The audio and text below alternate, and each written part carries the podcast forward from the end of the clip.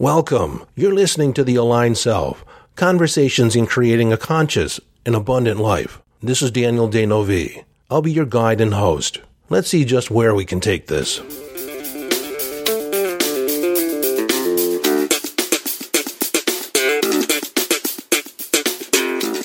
Hello, friend, and welcome back. I'm always appreciative of your listening ear, and so thank you for stopping by today. In this episode, we're going to talk about labels in categories. Know, I think you'll agree that very few people like to be labeled, you know, put in a box, because on a fundamental level, we understand that we're so much more than that, so much more inside, so much that we can't explain through a simple label. Now, as we dive deeper into this, even though you may not like labels, you're going to discover that you use labels a lot more than you think. You see, labels and categorization occurs on the other than conscious level. It's usually and typically outside our conscious awareness. See, it's a natural processing of the brain to generalize our experience. In fact, you know, we have all this information out there, an abundance of information. And in order to fit it all in our head, we tend to generalize, delete certain certain things that are non-essential, and distort all the facts in order for it to fit into our perception, to fit into our current understanding. Now, this all begins for us typically around seven, eight, nine. That's when we begin to categorize the world. Before that, we're like in this hypnagogic state, total trance, and we're just absorbing all this information and as a young child, you live totally in the moment. Although your amateur programmers, your parents, are labeling you as you go. You're a boy, you're a girl, you're chatty, you're so quiet, you're always bugging me. You young men are always looking for trouble. You're so curious, you're always looking and trying to find stuff out. Oh, you're so funny. Oh, don't mind Susie. She's just shy around new people. It is around seven, eight, nine where we begin to develop our sense of self. And we begin asking the question about our environment, our world, our social interactions, and trying to figure out who are we in relationship to everything out there. And in the process, we begin to categorize. You know, at that age, we're a preteen and you look forward and you know that being a teenager is something that you can look forward to, and you have no idea what life is going to be like once you're a teenager. And then you know at 18, you'll be considered an adult. And then at age 21, there's a whole host of other things you're allowed to do. But again, it is at that age, seven, eight, nine, when we become more consciously aware of the categories that we fit in. Are we smart? Are we dumb? Are we a geek? Are we interested in science or animals? Are we kind? Our race becomes more important, our heritage. Now, heritage is interesting. If you grew up in a first or second generation family that had immigrated to the United States, then you have a completely different relationship to your heritage than the majority of the people in the United States. For instance, my mother was third generation Polish. My grandmother was second generation Polish. Her dad came over on the boat and immigrated to the United States. So the Polish influence, the Polish culture was around me all the time. And as a kid, I was just aware of it. My grandmother spoke Polish. We did polkas. And my uncle played uh, accordion in his own polka band. But it really wasn't until I was nine years old when I began to realize that most people aren't Polish, that our experience is somewhat different than the majority of people. And I also became aware that many of my friends in school would be telling Polish jokes. Jokes where the Polish people were the brunt of the jokes. It was kind of implied that they were simple or dumb or something. I forget exactly. But I can remember being aware of it and not telling anyone I was Polish because I didn't want the, I guess, the weight of uh, the ridicule that my friends would bestow on me. Today I am completely proud of my Polish heritage. Polish, Czechoslovakian, German, French, Irish.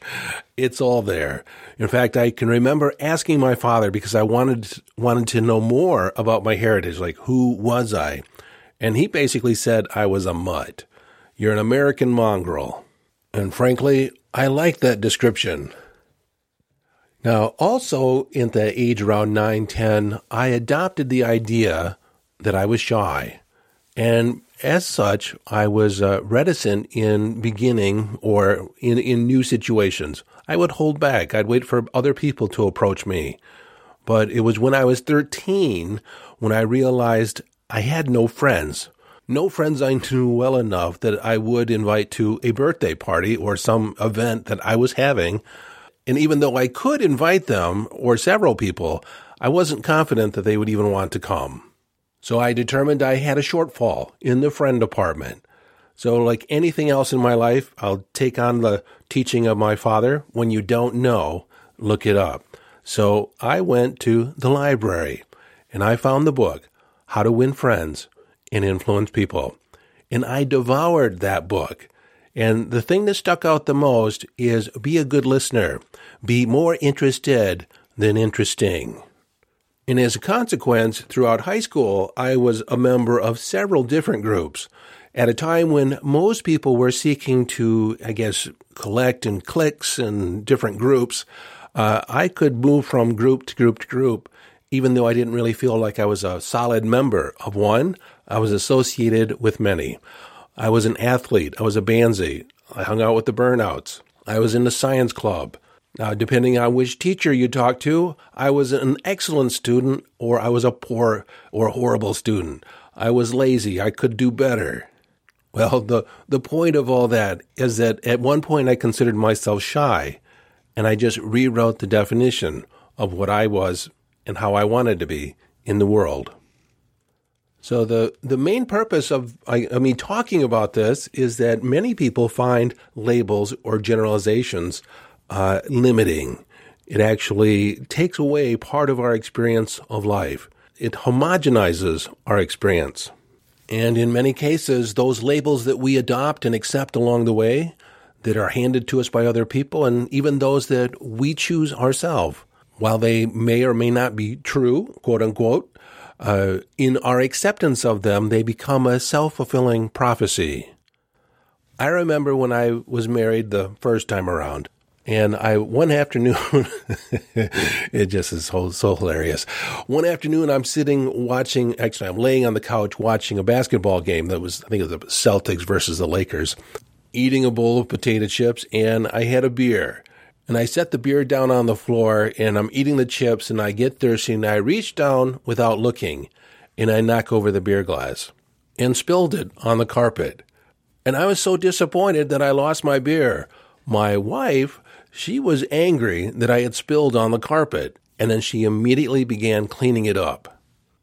And I said, I'm sorry. And I went out to the kitchen, got another beer, and poured it in my glass, and went to sit down to begin watching the game again. And she said, Don't set that there. You're going to spill it. And I was like, I'm not going to spill it. And she said, You just spilled it. You're a, you're a spiller. Now, I didn't realize it at the time, but uh, she programmed me. I took the suggestion hook, line, and sinker, and I became a spiller. From that point forward, I was spilling all the time. I spilled at the restaurant. And she would reinforce it. See, you're a spiller. And I'm like, oh my God, it's true. I, how did I go almost my whole life and not know that I was a spiller? I did not want to be a spiller. Now, fortunately, as far as this is concerned, uh, by the end of our marriage, we were married for five years. Um, I had become certified in NLP, neuro linguistic programming, and I had become a lot better in being a hypnotist. So I wanted to eradicate this idea from my consciousness, and I effectively deleted it. So much so that there's been times when I've been out with other people and they went and knocked the glass off, and I reached out and I caught the cup, the glass, before it hit the floor. And in the 30 years after that, I've only spilled three times. But as you listen to my story, you might be wondering how many suggestions have you accepted without filtering them? Labels that now live in your consciousness unchallenged. They're there as part of your definition, part of your idea about yourself. Are you graceful, clumsy, angry, shy? Are you ditzy or intelligent? What is your capacity to do things? Are you successful, unsuccessful? You see these labels, whether they are true or not, once we adopt them, there's a whole set of criteria that in order for that label to be true or to fit who we are, that we have to live according to that criteria. And as a consequence, it either expands possibility or contracts possibility. Now, depending on how much you identify with being a man or a woman. Now, I am a man, I am male, uh, but I don't generally think about it a great deal. Meaning that I don't have a set of behaviors uh, designed to reinforce the fact that I'm a man. I have many clients that are women over the years, I've attracted uh, the majority of my clients and students have been women. I would say 80 to 90% in most cases are female. Although I can say over the last four to five years, there's an incre- been an increasing number of men, conscious men, seeking my services as a coach and as a teacher. I think in the past it was just uh, the topic, you know, the topics that I would teach. Women just seem to be a little bit more enlightened. And that's me making a broad generalization about all the women. And I know there's a lot of women that are completely asleep at the wheel. But in working with women, I know that it usually factors in uh, in their idea of what they can do and what they can accomplish or what they can get away with. Some of them have actually said, Well, I'm not a man, so it's 10 times harder for me to get things done or to accomplish things in the business world. Now, I'll admit there is bias. There is bias in the marketplace against women, against blacks, against uh, anyone non white, non male white, which I happen to be part of that uh, subgroup. But it's been my experience, and I have worked with a wide group of people over the last 30 years all shapes and sizes, all colors, male, female, and in between. And I have this to say about that. Yes, there's bias out there. You cannot escape bias. In any way, shape, or form, everyone is going to be biased in one way or another. But if you do not accept it, if you do not accept the label, then you are in a position to challenge every other person's bias. You see, if you're black or a person of color and you think you're limited because of it, then that's the damage that's been done. Is the idea that you've accepted the limitation. This is where the label becomes the self fulfilling prophecy. Me being called a spiller became a self fulfilling prophecy. It was an, a label I lived into. So, my wish for you as a result of this podcast is that you begin challenging the labels that you've adopted and that you have been assigned throughout your life really challenge them as if they're, you know, they're false. And if you're not sure whether a label is limiting you or not, adopt the opposite. If you're a woman and you don't feel it challenges you at all to be a woman, ask yourself, would life be any different? Would opportunity open up to me if I was a man? Would things somehow all of a sudden be easier? Another way to challenge this is whether it's gender or color. Um, what about the stereotype? What about the perception that other people have? Am I buying into? What am I accepting as true, even though it doesn't resonate with me as a definitive statement? Another question is when you're reviewing, challenging a label, ask yourself, how do you know? Who gave you this label? Is it true? Is there any, you know, could it possibly be false? I had a client come to me one time, a man, he was in his mid 40s and he wanted to start working out. And I said, What stops you? He says, Well, I've never been an athlete. I said, So? He says, Well, I've never been an athlete. So working out is going to be 10 times harder for me. Well, I said, Not necessarily. You're a human being. The fact that you haven't competed in sports means nothing. Once you start moving your body and you invest yourself in the movement, you can now declare yourself an athlete. He says, But I'm not an athlete. I said, One moment. And I took my hands out and waved him over his head and said, Hocus pocus, mini ha ha. You are now an athlete. He said, That doesn't really change anything. I said, What makes you an athlete and what doesn't make you an athlete? He said, I'm not sure. I said, Have you ever gone bowling? He said, Yes, I've gone out with the guys, and you know, my wife has, and I, the family, have gone out bowling a couple times. I says, Well, you're an athlete. Only athletes play games. And if you don't believe me that anyone can be an athlete, all it takes is desire. Let me take you down to the Special Olympics and I'll show you heart and virtually no athletic ability. And it will completely change your point of view. So, on the tail end of that question, how do you know? Is it absolutely true? Could it be false? You ask this question Can you find an exception to the rule? Can you find an exception where the stereotype doesn't fit, the label doesn't fit, either in your life, in your behavior, where the label just does not apply? If it doesn't apply once, it doesn't apply or have to apply ever. Now, so far we've talked about limiting labels. You can adopt a label that's empowering. Now, I started coaching, quote unquote, before coaching was a thing, before they called it coaching but I don't even completely like the word coaching. I'm more of a change agent. I'm a catalyst. I help move things. I help transform things. Because sometimes I don't even use my words. I use my energy. I use who I am as a being, a human being, to make things move, to shift them. So I've actually been reassessing the whole title of coach. I basically adopted it along the way because it was a, a handy way to talk about uh, certain aspects of what I can do and what I do for people. So some labels are useful, and when they're useful, use them all the time.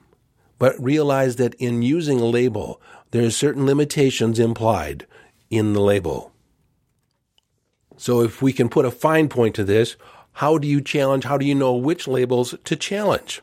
Well, first off, just write down with a pencil and paper or a computer or a voice to text and list off the different attributes, labels, adjectives that you would use to describe yourself. And this is also one place where it might be useful to engage uh, somebody else that knows you and have them offer up their observations.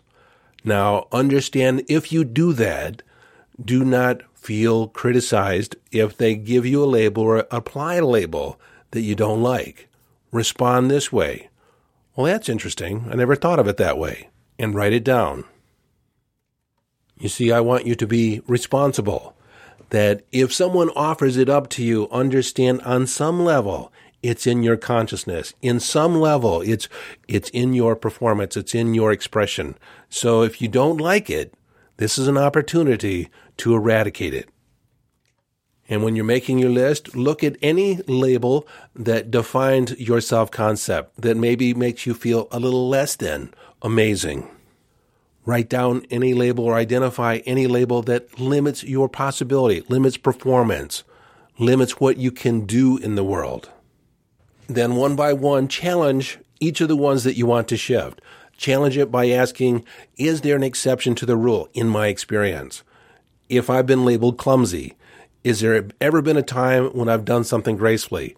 Can I brush my teeth? Can I get dressed gracefully? When you lift the fork off the plate and bring it to your mouth, can you do it with a certain amount of grace?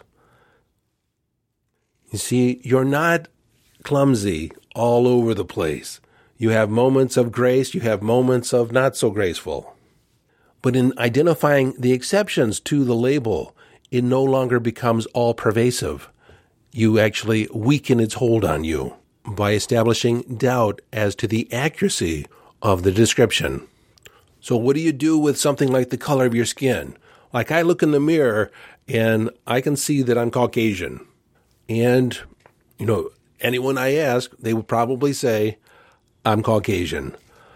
So, what I want to do is stop making it important. And I have made it unimportant. It does not define me. Now, I admit if you're black, a person of color in the United States, there's a whole lot more baggage that's needed to unpack. But it begins with you saying, the color of my skin does not define me. If I could wave a magic wand, it would be that race and color has nothing to do with how people are treated. I bought the line that Martin Luther King Jr. delivered in the I Have a Dream speech. Now, he was talking about his children, but I think about it for everyone in general.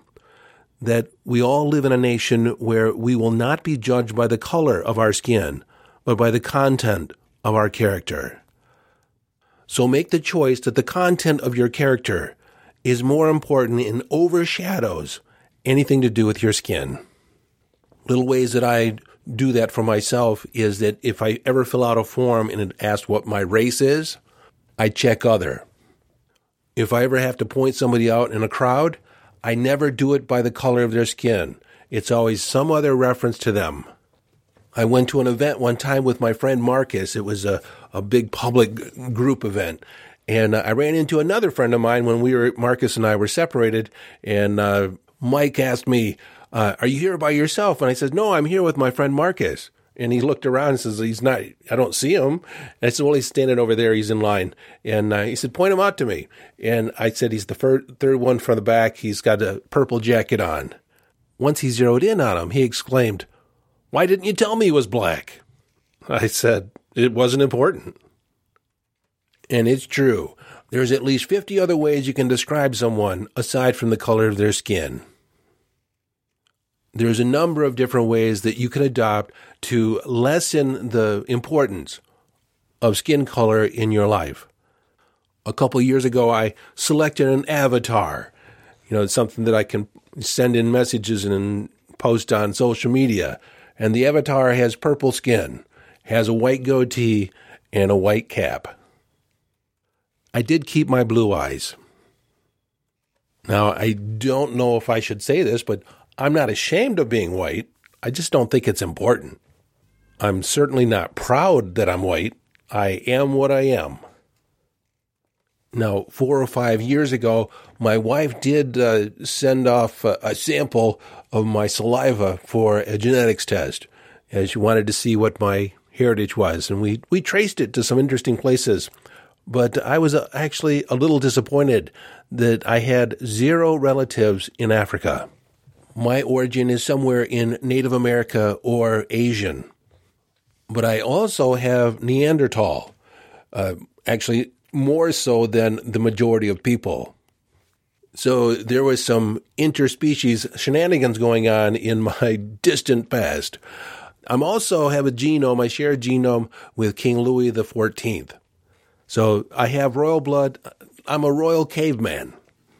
And I tell you all that, uh, one, I just think it's interesting. And the other is that in this lifetime, it means nothing. It means absolutely nothing. It's the attributes and characteristics that you choose to adopt, that, that you choose to live and, and have part of your self identity that makes the difference. One quick story of a friend of mine from my early 20s was Antonio Martinelli.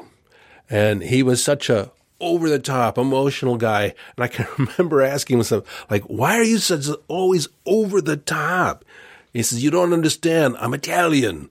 We're passionate people, which I thought was so interesting because uh, Tony was very little, very little about him was Italian, aside from his name. But what that taught me was that you can adopt an idea, you can adopt the fact that you're passionate and live passion in your life. You don't have to get it from outside sources. You can just choose it. So I am absolutely inviting you to destroy and dismantle the labels in your life unless they serve you. If they don't serve you, get rid of them, drop them. They were more than likely given to you by someone else that didn't know who you really were or are. Choose the story that you want to live. Choose the story of your own self expression. All right. This is Daniel D'Neuville. It has been fun. Follow your bliss and live the epic life.